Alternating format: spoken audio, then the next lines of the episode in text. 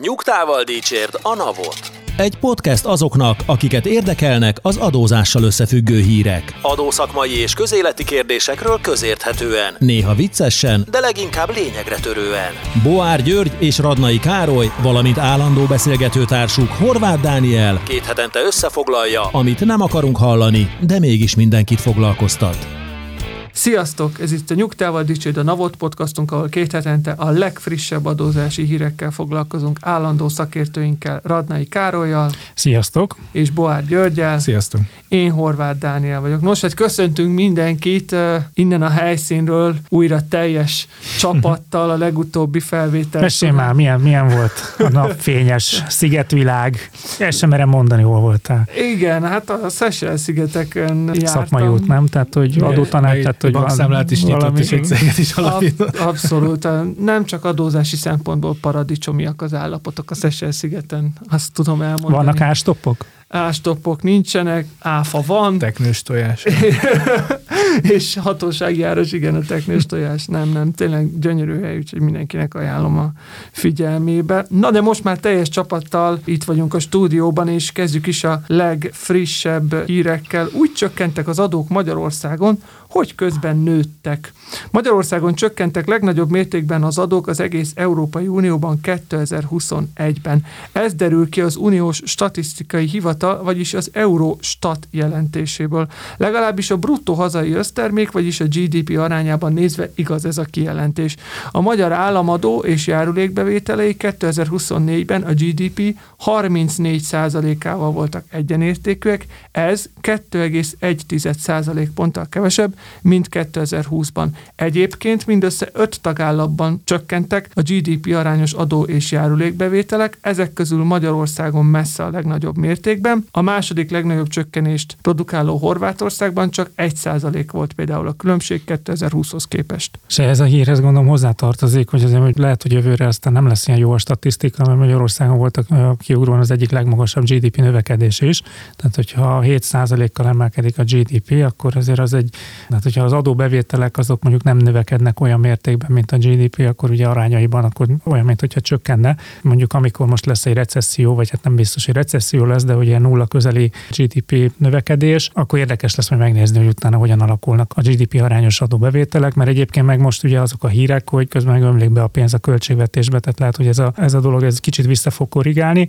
Nekem azért volt ez a hír érdekes, én nagyon szeretek az ilyen makro dolgokkal foglalkozni, hogy innen is látszik, hogy egyébként egy gazdaságnak az adó struktúráját átalakítani, az milyen nehéz és milyen sok éves folyamat. Tehát annak ellenére, hogy itt nagyon radikális dolgok történtek Magyarországon, mind a fehérítés, mind a, az adószerkezet terén, nagyon lassú volt az a változás, ami egyébként egy kifejezett kormányzati cél volt tíz évvel ezelőtt is, hogy erről a 40% körüli mértékről menjünk le, és inkább menjünk a 30% felé, tehát hogy szép fokozatosan a, a GDP arányos adóelvonást csökkentsük le.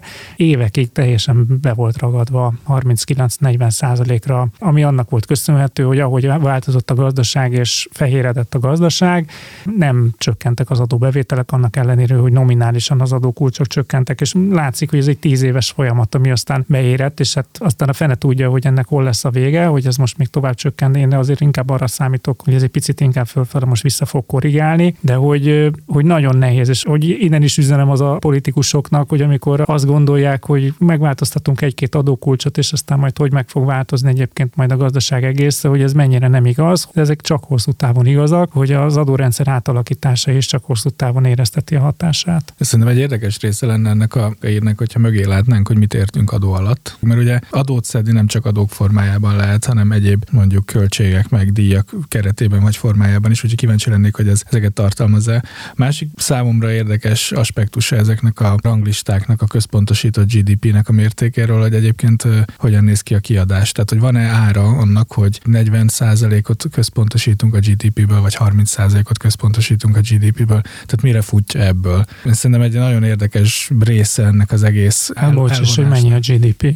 Ja, Hát igen, hogy, és hogy mennyiből 40% vagy 36% vagy 32. Nem tudom, múltkor is beszéltünk arról, hogy előkelő hetedik helyen, vagy hol végeztünk a, a verseny, Text a Foundation, Text, Foundation versenyképességi. versenyképességi rangsorán.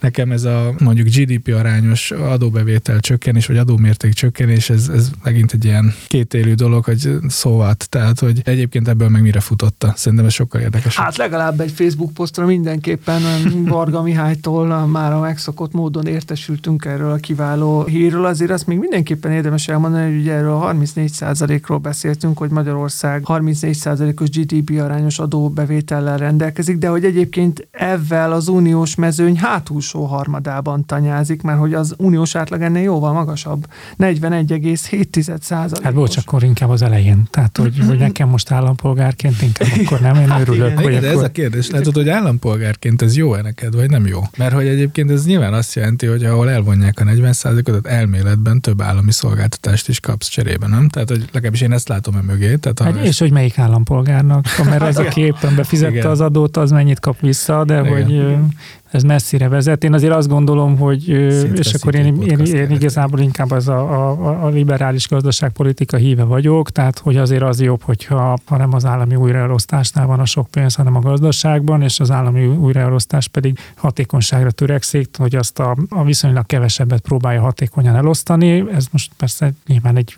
ez ebbe a témában nem fogunk beleugrani, hogy, hogy ez mennyire hatékony, a, ami az állami újraelosztásnál történik. De én azért állampolgárként most inkább annak örülök, hogy a gazdaság méretékéhez képest csökkenő tendenciát mutat az adóelvonás, és egy nyilván a, a, szerintem, hogy mennyi a GDP, az, egy, az nagyban meg fogja határozni a minőségét egyébként, tehát egy, egy, egy svéd vagy egy norvég GDP, ami mondjuk egy főre jutóan is szerintem háromszor olyan magas, mint a magyar, most nem tudom a számokat, de most csak nagyságrendet mondok, tök mindegy, hogy az 35 vagy 40 százalék, de hogy az azt jelenti, hogy háromszor annyi pénzük is Mhm. van az ellátásokra, az oktatásra, az egészségügyre, stb. És hogy teljesen más dimenzió, teljesen más Mhm. minőség, és hogy kevésbé van annak súlya, hogy ez most 35 vagy 40 százalék, hanem alapvetően a GDP határozza meg a minőséget. Viszont a gazdaság működése szempontjából, és akkor egy picit vitába szállnék vele, Gyuri, hogy szerintem ott egyébként viszont van szerepe annak, hogy mennyi az adó elvonás, mert hogy azért az adórendszer az valamilyen szinten gátolja a gazdasági növekedés, bármilyen hülyén hangzik is, de hogy hát ugye a, a, a maga a gazdaság akkor futna legjobban, hogyha nem lennének adók, mert ez egy objektív lassító tényező, mert a, a jövedelmemből elvesznek, az árak magasabbak lesznek, tehát ez csökkenti a vásárlóerőt is, meg a vállalkozásban visszaforgatható pénzt. Hogy ez azért szerintem azt gondolom, hogy ez alapvetően olajozza a gazdaságot, hogyha, hogyha egy csökkenő tendenciát mutat. Valószínű, bár biztos ezzel is lehetne vitatkozni, mert a skandináv modell az azért nem annyira versenyképtelen. Én még azért arra hívnám fel a figyelmet, aztán meglátjuk, hogy egyetértetek ezzel a kijelentéssel, vagy nem, de hogy több fórumon is ezzel kapcsolatban azt lehet olvasni, hogy, hogy igazából az állam nem annyira magán spórolt. Tehát, hogyha ezeknek az adóbevételeknek a csökkenését elemezzük, akkor abban nagy szerepe van egyrésztről a szociális hozzájárulási adó csökkentésének, másrésztről meg a helyi adók csökkentésének, de hogy ezek alapvetően nem, nem feltétlenül a, az állami adóbevételeket csökkentették, hanem inkább a helyi önkormányzatoknak például az adóbevételeit. Hát igen, bár nekem, ha ilyen nagyon makró szempontból nézem, akkor akár a gazdálkodó szervezet, akár a magánszemély oldaláról, tehát hogy, hogy az önkormányzat vagy az állam ez ebből a szempontból irreleváns, tehát hogy elvonás, elvonás, és az egy más kérdés, hogy most az melyik zsebbe kerül, és abból a, megint ugyanoda jutunk, hogy ki és milyen hatékonysággal tudja ezt újra elosztani. Tehát nyilván, hogyha az önkormányzatnak vannak feladatai, amire most nem kapja meg a bevételt, és ezért nem tudja ellátni ezeket a feladatait, akkor ez egy hatékonytalan újraelosztást feltételez, mert akkor bizonyos állami feladatokat akár önkormányzati hatáskörbe utalva nem fog tudni ellátni az állam de hogy nyilván ennek értem van egy politikai olvasata annak, hogy most kinspórol az állam, tehát hogy könnyű úgy adókat csökkenteni, hogy igazából az nem az én, hanem a szomszédom bevételei csökkenti, de a mondjuk a gazdaság egész szempontjából ez kevésbé releváns. Szerintem egyébként még akár pozitívan is fel tudjuk fogni azt, hogy GDP arányos adóbevétel csökkenés mellett nem spórolt az állam, mert ez nem jelenti ezt, hogy elméletben olvashatjuk, ugye úgy, hogy nem vonult ki területekről, amiket eddig ellátott. Tehát nem az van, hogy nincs több útépítés, vagy nincs több egészségügy, hanem, hanem ugyanúgy kifizeti az állam, csak éppen elméletileg fog, felfogadnánk úgyis, hogy hatékonyabban. Még egy ö, adatra hívnám fel a figyelmet, de nyilván ez is a magyar adórendszernek a sajátosságaira utal, hogy ennek a 34%-os GDP arányban 34%-os ö, bevételi mutatónak a harmada áfából folyik be. Tehát a GDP közel 10%-a áfa bevételi szint, ez uniós összehasonlításban is nagyon magas. Egyébként nem a legmagasabb számomra ez a meglepő, mert Dániában egy hajszállal, Horvátországban pedig jelentősen magasabb 13,1, az uniós átlag 7,4 százalék. Mindig ez a mantrám, hogy amikor elkezdünk összehasonlítani országokat, hogy ez egy tök egyszerű dolog ezt kitenni, hogy hol mennyi, tehát hogy, hogy de hogy a Dánia, Horvátország az két valószínűleg teljesen eltérő történet lehet, és hogy mondjuk nem akarunk belemenni a részletekbe, mert hogy nem ismerem a horvát költségvetés, meg a horvát gazdaság működését, de élek a gyanúperrel, hogy ott tehát Dániában is nagyon magasak a, a közvetett adók, még, még egyébként Horvátországban nem olyan magasak, hogy ott egyszerűen adóbehajtási szerkezeti problémák lehetnek, tehát hogy, hogy egyszerűen az áfából áfát könnyebben tudják behajtani, mint a jövedelemadókat. Gondolom én, mert hogy egyébként nagyon más, hogy meg nem fog kijönni a matek. No, és ha már, hogyha nemzetközi összehasonlításról esett a szó, akkor át is tesszük röviden a székhelyünket, méghozzá Lengyel országba, ahol uh, Mateusz Morawiecki a Társadalmi Párbeszéd Tanácsa nevű háromoldalú érdekegyeztető tanácsülésén mondott elég érdekes dolgokat, ugyanis azt feltételezi, vagy valószínűsíti, hogy az Európai Bizottság megbírságolni tervezi Lengyelországot a korábban bevezetett áfa csökkentés miatt. A tavaly év végétől több lépésben bevezetett, többségében december végéig érvényes intézkedéscsomag ugyanis korábban nullára csökkentette bizonyos élelmiszerek, földgáz és a műtrágya áfáját 8%-ra az üzemanyagokét, valamint 5%-ra a távfűtés és a villanyáram áfáját. Morawiecki egyébként ebben a beszédében lehetségesnek nevezte az áram, a gáz, valamint a távfűtés után kivetett áfa és jövedéki adó eredeti tarifáinak visszaállítását, tartva az Európai Bizottság intézkedésétől, de erre az esetre úgy fogalmazott, hogy a kormány folyamatosan reagálni fog, és amennyiben ennek okán áremelkedés következne be, akkor az árképzési mechanizmust fogják alkalmazni. Utána mondani, hogy mi megmondtuk, de mi megmondtuk. Tehát, hogy hallgatták Ezt volna, hallgatták volna a podcastunkat, akkor nem érte volna őket meglepetésként, hogy az Európai Bizottság meg fogja őket bírságolni. Most a viccet félretéve, tehát, hogy, hogy ezért ez borítékolható volt, hogy beszélgettünk erről, hogy ez nagyon durva dolog volt, amit a lengyelek csináltak. Ugye ez egy sok tekintetben rossz folyamatokat szült, mert hogy azt látjuk, hogy, hogy aztán utána ez, ez alapján nagyon sok más tagország is, és például Németország is önkényesen olyan eszközökhöz nyúlt, ami elvileg nem megengedett, tehát olyan szolgáltatásoknak ideig óráig az áfát megváltoztatják, ami egyébként inkább politikai, mint, mint gazdasági szempontból fontos nekik. És hát ugye azt látjuk, hogy azért az Európai Bizottság szembesült azzal, hogy ennek elejét kell venni, és nem más mód, mint hogy, hogy elkezdi majd bírságolni azokat a tagországokat, akik nem tartják be a szabályokat, mert hát azért milyen Európai Unió az, hogyha utána a tagországoknak nem kell betartani azokat a szabályokat, amit mindenkire kötelezően kialakítottak. Érdekes egyébként, hogy, hogy az áfánál merült ez fel, mert ugye szerintem jövedéki adóval indult először a jogsértéseknek a láncolata, nem? Tehát, hogy még talán tavasszal vagy nyáron kezdték el az államok bejelenteni, hogy a, az uniós minimumtól eltérően Hát igen, a zsurnaliszták most arról írnak,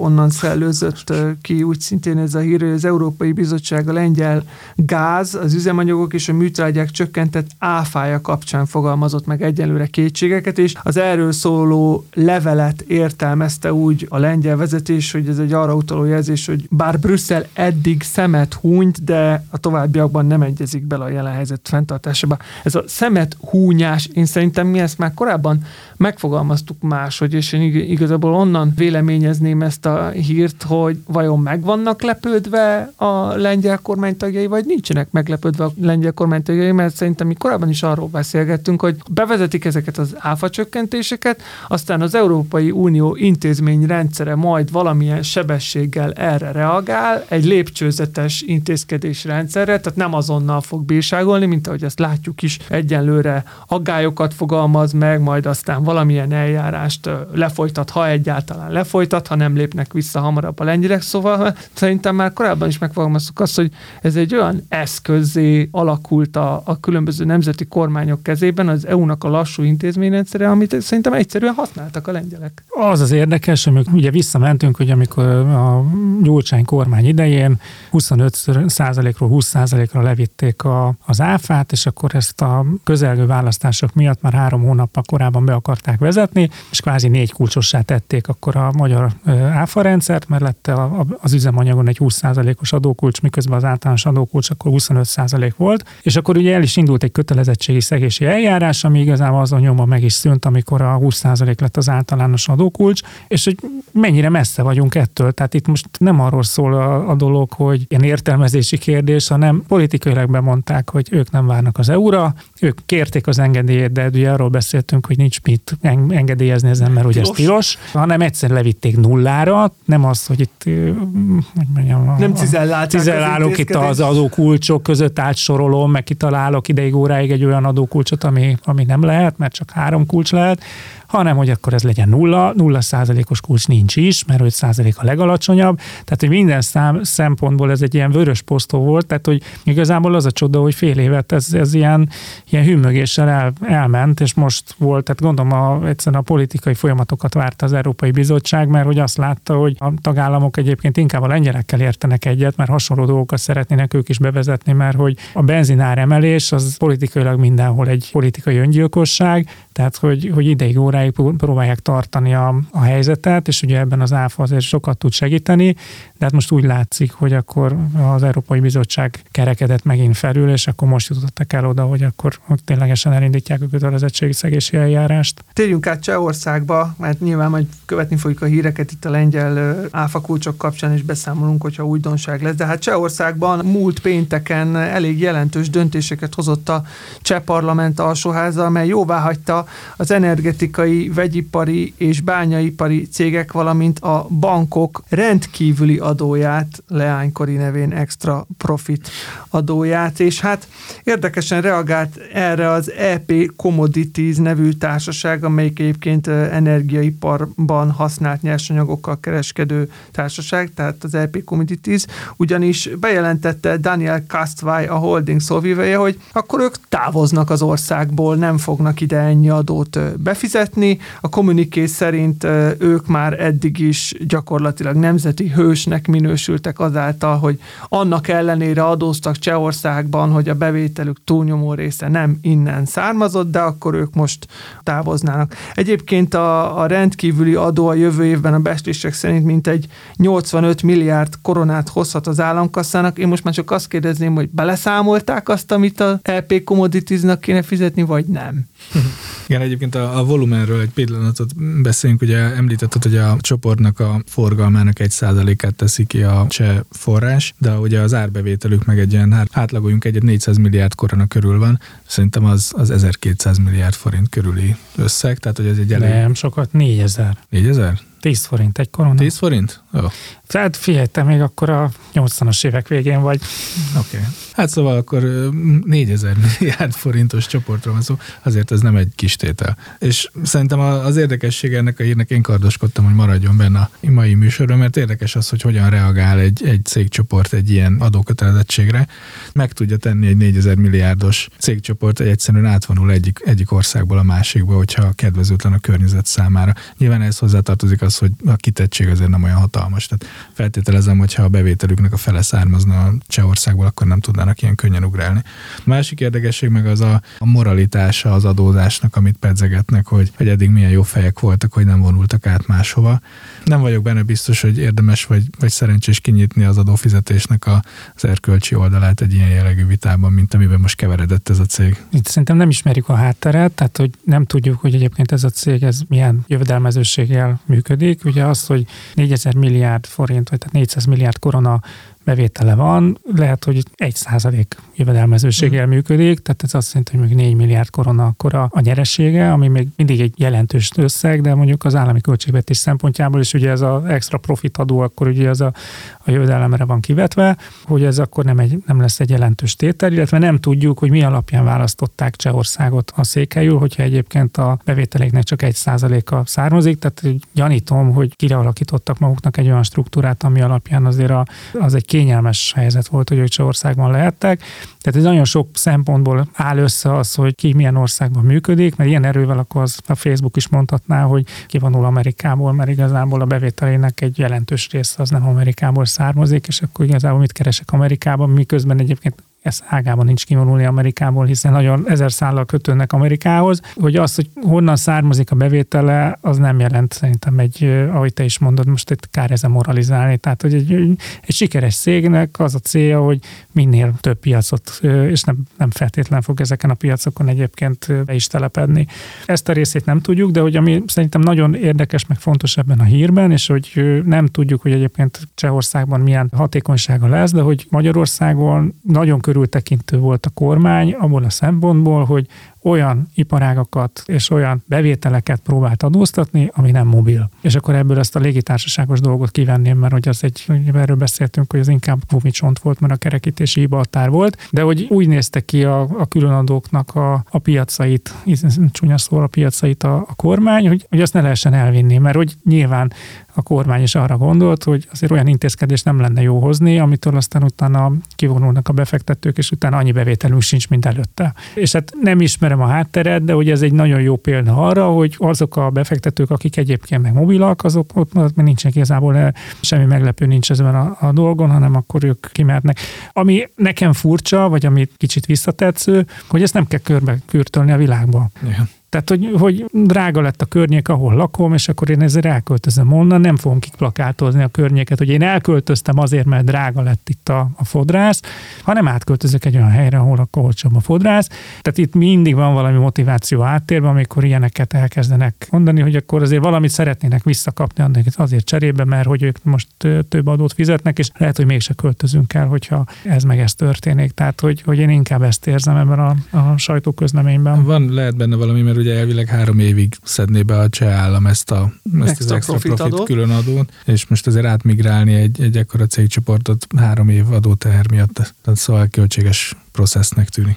Igen, hát na, meglátjuk, hogy hogyan alakul az EP Commodities-nek a sorsa, és hogy az a 85 milliárd korona végül mennyi lesz, hogyha ők fizetnek, vagy nem fizetnek, de térjünk vissza újra hazánkba, ugyanis az étolaj és a kristálycukor is visszatért hozzánk. Étolajból és kristálycukorból is nagy mennyiség jutott azokból az élelmiszerekből az üzletekbe itthon, amelyeket egy magyar bűnszervezet milliárdos adócsalással juttatott be az országba a NAV, nemzetközi akcióban felszámolta a csoportot. A szervezet tagjai a szomszédos országokból beszerzett termékeket többszintű, nagyszámú céghálózatokon keresztül strómanok és bukótársaságok bevonásával értékesítették belföldön, ezzel több mint 6 milliárd forint kárt okoztak. A nyomozóhatóság az online számla, valamint az EKR rendszernek köszönhetően pontosan tudta azonosítani az elkövetőket, és az is jól látható volt, hogy az élelmiszer ár stop bevezetése után a céghálózat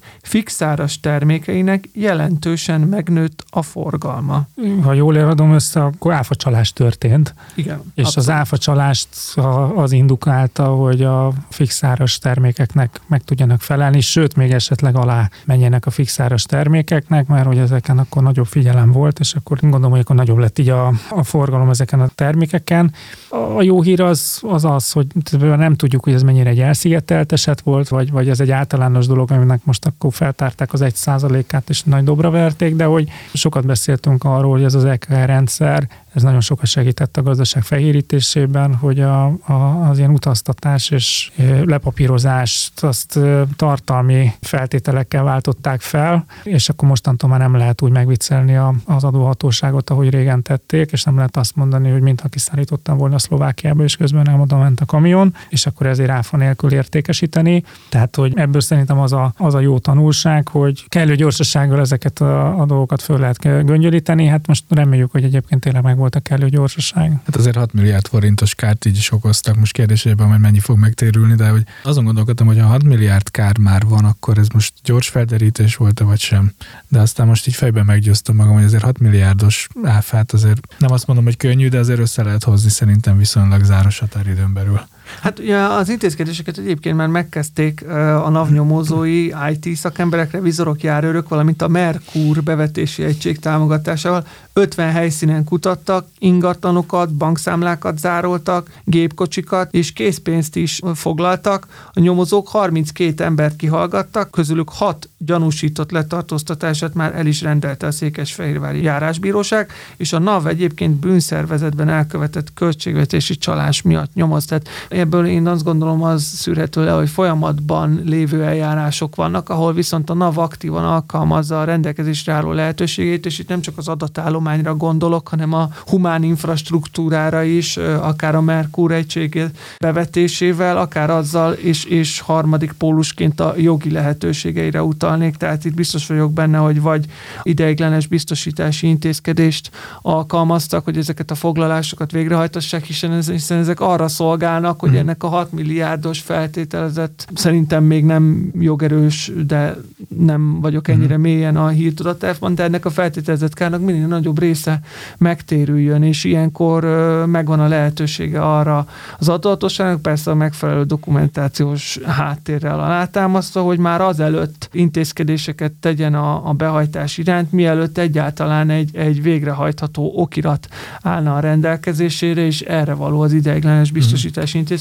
Én azt gondolom, hogy ennek a keretében történtek ezek a helyszíni ellenőrzések és ezek a foglalások. Úgyhogy itt nekem ebben a hírben az a jó hír, hogy végsősoron összeér a kör, uh-huh. tehát hogy egyre, egyre hatékonyabban tud ilyen szempontból a, a NAV felépni, és most félre ne értsetek, kedves hallgatók, én nem azt szeretném, hogy 27%-kal drágább legyen a kristálycukor, vagy hogy bedőljön az összes kristálycukor értékesítő cég Magyarországon, de hogy a egyenlő versenyfeltételekhez egyenlő adózási feltételek is szükségesek, és nyilvánvaló, hogy a versenytársak ezzel a 6 milliárddal eddig kijebb voltak. Ez egy, egy érdekes aspektus egyébként ennek a hírnek, erre sose gondoltam, hogy, hogy ugye az, az árstop intézkedés, ugye azért időben jól be tudjuk tájolni, hogy ez, ez mennyi, mert ugye ez januártól vannak árstop intézkedések, ugye az üzemanyagra volt tavaly novemberben, és aztán utána, hát most már nem tudok visszaemlékezni, de hát még bőven a választások előtt lettek ezek az árstop intézkedések bejelentve,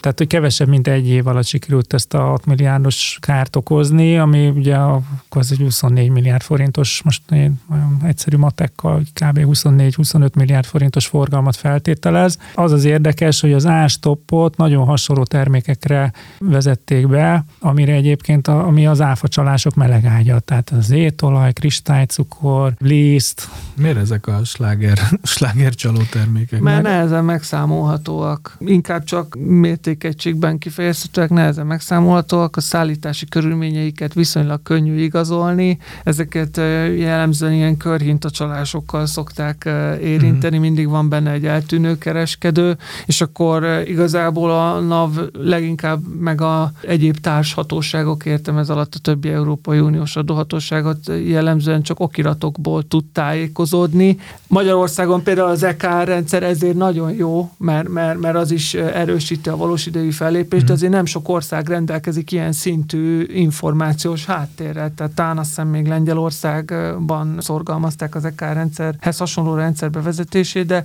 hogy ezekkel a körhintacsalásokkal mindig az a baj, hogy, hogy borzasztó nehéz feltárni, mert a mhm. társhatósági megkeresések is hónapokig, évekig telnek el, és egy tisztázatlan tényállásra meg nem lehet megállapítást uh-huh. tenni, tehát azt akkor jog, joggal és indokkal támadja az adózó, hogy miért én vagyok az adócsaló, mikor én csak befogadtam a számlát, amit egyébként az áfa tartalmát kifizettem. Na most ahhoz, hogy egy adóhatóság föltárja, hogy ez nem így történt, vagy hogy egyébként uh-huh. a költségvetés valamilyen kár érte, az az egész láncolatot figyelni kell, és az egész láncolatban bizonyítási eljárás kell elfolytatni, egyedül nem tudja. Uh-huh.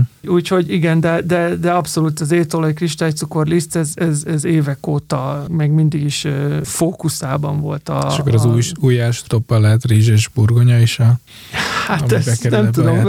Lehet, hogy fél év múlva majd arról beszélgetünk itt, igen, hogy a NAV feltárt egy jogosatlan adóelőny generálására irányuló körhintacsalást, aminek a tárgya a burgonya volt, vagy tojás, nem tudom, lehet, lehet, hogy ez lesz majd a következő hír. De rátérve nemzetközi hírekre, illetve visszatérve a nemzetközi hírekre, Hát ugye Magyarország hetek, hónapok óta tárgyalásban áll az Európai Unióval a helyreállítási program elfogadásáért, és már többször szót ejtettünk róla, hogy milyen engedményeket, vagy milyen intézkedéseket kell tennie a magyar államnak azért, hogy az Európai Unió ezt a helyreállítási programot elfogadja. Nos, friss hír, a Politikó megszerezte azt a november 4-i dátumú anyagot, amelyben a magyar kormány számos jelentős igazságszolgáltatási reform mellett állítólag azt is vállalta, hogy feladja a vétóját a globális társasági minimum adó ügyében, amelyet Magyarország egyedüli EU tagként ellenez. És akkor folytassuk a mondatot Magyarország. Azért ellenez, mert egyébként a helyreállítási alappénzeihez szeretne hozzájutni, tehát hogy hogy azért ezt már elmondtuk párszor, és akkor most úgy tűnik, hogy a, az igazság lassan felszíne jön, hogy nyilván ez volt az egyetlen, vagy nem az egyetlen, de az egyik legfontosabb ütőkártyája Magyarországnak, amivel szerette volna felgyorsítani a folyamatokat, csak aztán kapott egy ilyen nagyon csúnya gellert a dolog, hogy az amerikaiak is ezt egy érvként használták Magyarország ellen, hogy ja, hogyha ti ezt ellenzitek, akkor viszont mi meg úgy, amiről szintén sokat beszélgettünk, és hogy, hogy egy ilyen érdekes adalék ez a, a hírhez, hogy most így a két levelet is így a, az ablakunk alá sodort a szél. Mind a kettő az amerikai kongresszus képviselői tollából származik. A hírhez hozzátartozik mind a kettőt republikánus képviselők írták, de nagyon érdekes az, hogy milyen komoly hang, hangsúlyt kapott Magyarország ezekben a politikai vitákban. Az első levelet azt még a magyar nagykövetnek írták hálálkodóan, hogy Magyarország vétózta a globális minimumadót, mert hogy a republikánus párt az nagyon nem támogatja a globális minimumadót, és ez igazából a Biden kormánynak volt a veszőparipája, hogy, hogy legyen ilyen. Aztán most nagyon érdekes látni azt, hogy aztán amiük lett, az nem az lett, és hogy, hogy lehet, hogy a két cég között a pad alá fognak esni, mert, mert inkább rosszat tettek a saját cégeiknek, mint jót. De hogy most éppen a félidős választásokon vagyunk, és amikor ezt a műsort felveszünk, még nem tudjuk, hogy mi lesz az eredmény, de nagyon érdekes lesz látni, hogyha a politikailag megint egy átrendeződés van, és mondjuk republikánus alsó és felsőház lesz, hogy akkor elindulhat a globális minimumadóval kapcsolatban egy visszarendeződés. És a másik számunkra még érdekesebb levél pedig az volt, amiben kifejezetten kongresszusi képviselők és szenátorok azt nehezményezték, hogy hogyan dönthet a pénzügyminiszter, az amerikai pénzügyminisztérium úgy, hogy egyoldalúan felmond egy másik országgal egy, egy egyezményt, egy adóegyezményt, amit egyébként hivatalosan, amikor mondjuk ratifikálnak és elfogadnak egy egyezményt, akkor kongresszus alsó és felsőházának is ratifikálnia kell. Hogy van az, hogy ilyen nehézkes egy egyezményt elfogadni, de egyébként meg, meg ilyen könnyű felmondani, hogy legalább egyeztetne a kongresszus alsó és felsőházával a pénzügyminisztérium, amikor egy ilyen döntést meg szeretne hozni ami nem tudjuk, hogy ez most mennyire a, a pusztába kiáltott szó, hogy ez egy ilyen politikai adókapokban milyen jól hangzik, és mennyire releváns, hogy amennyiben a kongresszusban a republikánus képviselők kerülnek többségben, hogy akkor ennek lesz a politikai eredménye is, hogy, hogy esetleg kezdeményezik azt, hogy mégsem mondják fel Magyarországgal ezt az egyezményt, és megpróbálnak nyomást gyakorolni a, a kormányzatra. Igen, van egy olyan érdekes része is ennek a levélnek, hogy nem csak az egyezmény felmondásának a megalapozottságát, meg stílusát kifog kifogásolja, hanem kitér arra is, hogy csak van egy 2010-es aláírt egyezményünk az USA-val, amit akkor meg érdemes lenne megvizsgálni, hogy nem szeretnék-e hatályba léptetni amerikai oldalról.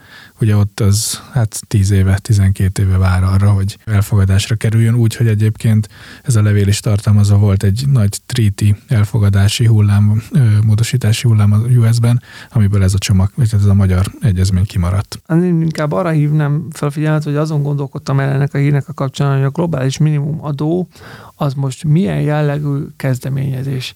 Mert nekem most már egyre inkább egy tisztán politikai jellegű kezdeményezésnek tűnik, és egyre kevésbé érzem én az adó megfontolásait falsúlyosnak, tehát hogy most én nagyon nem lennék annak a minisztériumi alkalmazottnak a helyébe, akinek majd azt a kommuniké tervezetet kell megírni, amikor Magyarország bejelenti, hogy visszavonja a globális minimumadó vétóját. Mert hogy eddig nem arról volt szó, hogy mi azért vétózzuk a globális minimumadót, mert nem fizeti ki nekünk az EU a helyreállítási alapból fakadó pénzt, hanem arról, hogy ez a mi adó versenyképességünket, amiben nagyon szép helyen állunk, ugye a Tax Foundation felmérése alapján, hogy ezt majd mennyire le fogja rontani, és hogy mi, mi a nemzetközi adózási környezetben milyen hátrányokat szenvedünk el. És ez egyébként egy olyan logika, ami mellett egyébként lehet érvelni. Hát mi is gondolkoztunk rajta, és hogy a mi adózási környezetünk az azért eléggé támaszkodik az alacsony társasági adó kulcsra, és ennek a bevonzó erejére, szóval emellett lehet érvelni. Most amellett már nehezebben lehet szerintem érvelni, hogy mi azért vétózzuk a globális minimumadót, mert, mert így tudjuk elérni, hogy a helyreállítási programokat helyben hagyják. Szóval, hogy én, nekem itt kezd meg bicsaklani. Igen, ez egy, ez egy nagyon érdekes, hogy ez a globális minimumadó, az derült ki erről a globális minimumadóról, hogy egy, senki nem érti, tehát hogy szakértői szinten értik, és ott hát inkább ellenzői vannak, mint támogatói vannak. Politikusok valamit értenek belőle, és azt valamit bele szeretnének látni, és azt, az nekik tetszik, hogy több adóbevételük lesz, és akkor ezért a politika ezt nyomja. De hogy igazából mindenki csak ilyen excuse-ként használja, tehát hogy magyarok azt mondják, hogy, hogy kitaláljuk, hogy akkor a globális minimumadóval nem értünk egyet, és akkor ezt vétozzuk, de igazából mi nem, nekünk nem a globális minimumadóval van a bajunk, hanem hogy adjátok ide a, a manit. Az amerikaiak ezek után felmondják velünk a szerződést a globális minimumadóra való hivatkozással, de igazából nekik is csak ez egy jó excuse volt, mert ők igazából fel akarták velünk mondani a, az egyezményt másokokból, és akkor így igazából mindenki majd visszakozhat, hogy a végén az lesz, hogy mégis lesz globális minimumadónk, meg mégis marad egyezményünk, hogy te is mondod, Dani, nagyon, nagyon, vicces lesz, hogy megnézni azokat az indoklásokat, hogy akkor mi változott, mert igazából semmi. Mi az a helyzet, ami miatt aztán úgy gondoljuk, hogy ez akkor mégiscsak harmonizál azokkal az elképzelésekkel, amit mi gondoltunk. Nem csak magyar ügy ez, tehát nem csak magyar politikai kérdés, hanem szerintem sokaknál politikai kérdés most már ez az egész. Tehát, hogy a lyukak, amikkel tele van ez a, ez a rendszer, meg az implementációjának a rendszer, ez szerintem szakmailag inkább azt indokolná, hogy ezt újra kellene. Hát ha nem is újra gondolni, de át kellene még gondolni, mielőtt nekifutunk, de azért, azért látszódik, hogy megmaradt még pár országban a politikai akarat arra, hogy ebből gyorsan legyen valami. Tehát szerintem ez most már a politikának a, a játszótere. Igen, és ilyen szempontból szakmának nehéz is értékelni, de nyilván követni fogjuk a, a híreket, és főleg beszámolunk arról, hogyha érdemi lépéseket látunk a tekintetben, hogy tényleg bevezetésre kerül a globális minimumadó, viszont kedves hallgatók, már megszokhattátok, hogy rendszerint beszámolunk a legérdekesebb hallgatói levelekről, amiket nagyon szépen köszönünk, és továbbra is várjuk őket az összes lehetséges fórumon, ahol elérhettek bennünket, és most is kaptunk egy nagyon érdekes hallgatói levelet. Nagyon sok érdekeset, de a legérdekesebbet választottuk ki belőle. Amire szeretnénk reagálni. Külön csapatunk van erre. Igen. A kedves hallgató tartós befektetési számlával kapcsolatban érdeklődik, hogyha esetleg ő úgy dönt, hogy szüksége lenne az ezen a számlán lévő összegre a harmadik év után, akkor a számlán keletkezett nyereségek és bevételek után fizetendő adót a NAV fogja-e közölni az adóbevalláskor, hogy erre összesen mennyi adót kell befizetnie, vagy van-e valamilyen módja arra neki befektetőkitől NAV-tól ezt lekérdezze, mivel elvileg minden broker cég minden tranzakciót jelent a szervezetnek. Nagyon egyszerű válasz az az, hogy azért ez is digitalizálva lett. Ugye a befektetési szolgáltatók azok azért egy viszonylag rövid pórázon kezelt alanyait a, a rendszernek, tehát ők folyamatosan adatot szolgáltatnak a, az adóhatóságnak, és ezt az adatszolgáltatást a NAV ezért fel tudja használni a bevallások elkészítésekor, és hogy nem csak adatot szolgáltatnak, hanem az adót be is fizették. Tehát, hogy az lesz a folyamat, hogyha valaki feltöri a, a TBS, az egy, egy éves lekötési időszak után ad a hozamokra adómentes mentességet, ezt valaki három év után feltöri, akkor ha jól emlékszem 10%-os csökkentőt, az is kedvezményes, nem 15, de hogy 10%-os esziát kell fizetni. Ezt a befektetési szolgáltató kiszámolja először is, mert ő van az adatoknak a birtokában, hogy mi a pontos hozam, és amikor likvidálja, tehát hogy eladja azokat az értékpapírokat, és kiszámolja, hogy levonja a hozamból az adót, és ezt befizeti az adóhatóságnak, egyúttal adatot szolgáltat, tehát ezt utána az adóhatóság fel tudja használni kivéve, amire ugye Dani hívta fel a múltkor a figyelmemet, nagyon helyesen, hogy ha ez magyar TBS, mert ugye a TBS az egy olyan érdekes dolog, hogy, hogy annak érdekében, hogy ez a rendszer EU-kompatibilis legyen, nem lehet azt mondani, hogy csak Magyarországon lehetnek ilyen befektetései a magánszemélynek és magyar befektetési szolgáltatónál, hanem, hanem ez lehet külföldi is, és ezért vannak is olyan külföldi befektetési szolgáltatók, akik magyar embereknek a megtakarításait külföldön kezelik TBS szabályok szerint, de viszont ők nem alanyai a magyar adórendszernek, és ezért ők nem is tudnak adatot szolgáltatni, tehát hogy itt ebben az esetben a magánszemélynek kell adatot szolgáltatni, és a magánszemélynek kell befizetni az adót is. Igen, úgyhogy a tényállás teljes hátterének hiányában ezt tudjuk elmondani, de... Jó, ez, egy, ez az olyan, ilyen navos volt. Nagyon végén, szépen tehát, köszönjük. A... Ez nem minősül adó tanácsadás. Igen, igen, igen, nagyon szépen köszönjük a kérdést, és természetesen várjuk a további hallgatói leveleket is. Lehetőség szerint feldolgozzuk őket, és igyekszünk rájuk reagálni. A mai napra azonban ennyi hír fért az adásunkba. Reméljük, kedves hallgatók, hogy élvezni fogjátok a felvételt, tartsatok velünk legközelebb is. Sziasztok! Sziasztok! Sziasztok! A Nyugtával Dicsért a Napot podcast adását hallottad. Az elhangzott kijelentések és vélemények a műsorvezetők és vendégeik magánvéleményét tükrözik. A műsornak nem célja az adótanácsadás, és nem is minősül annak.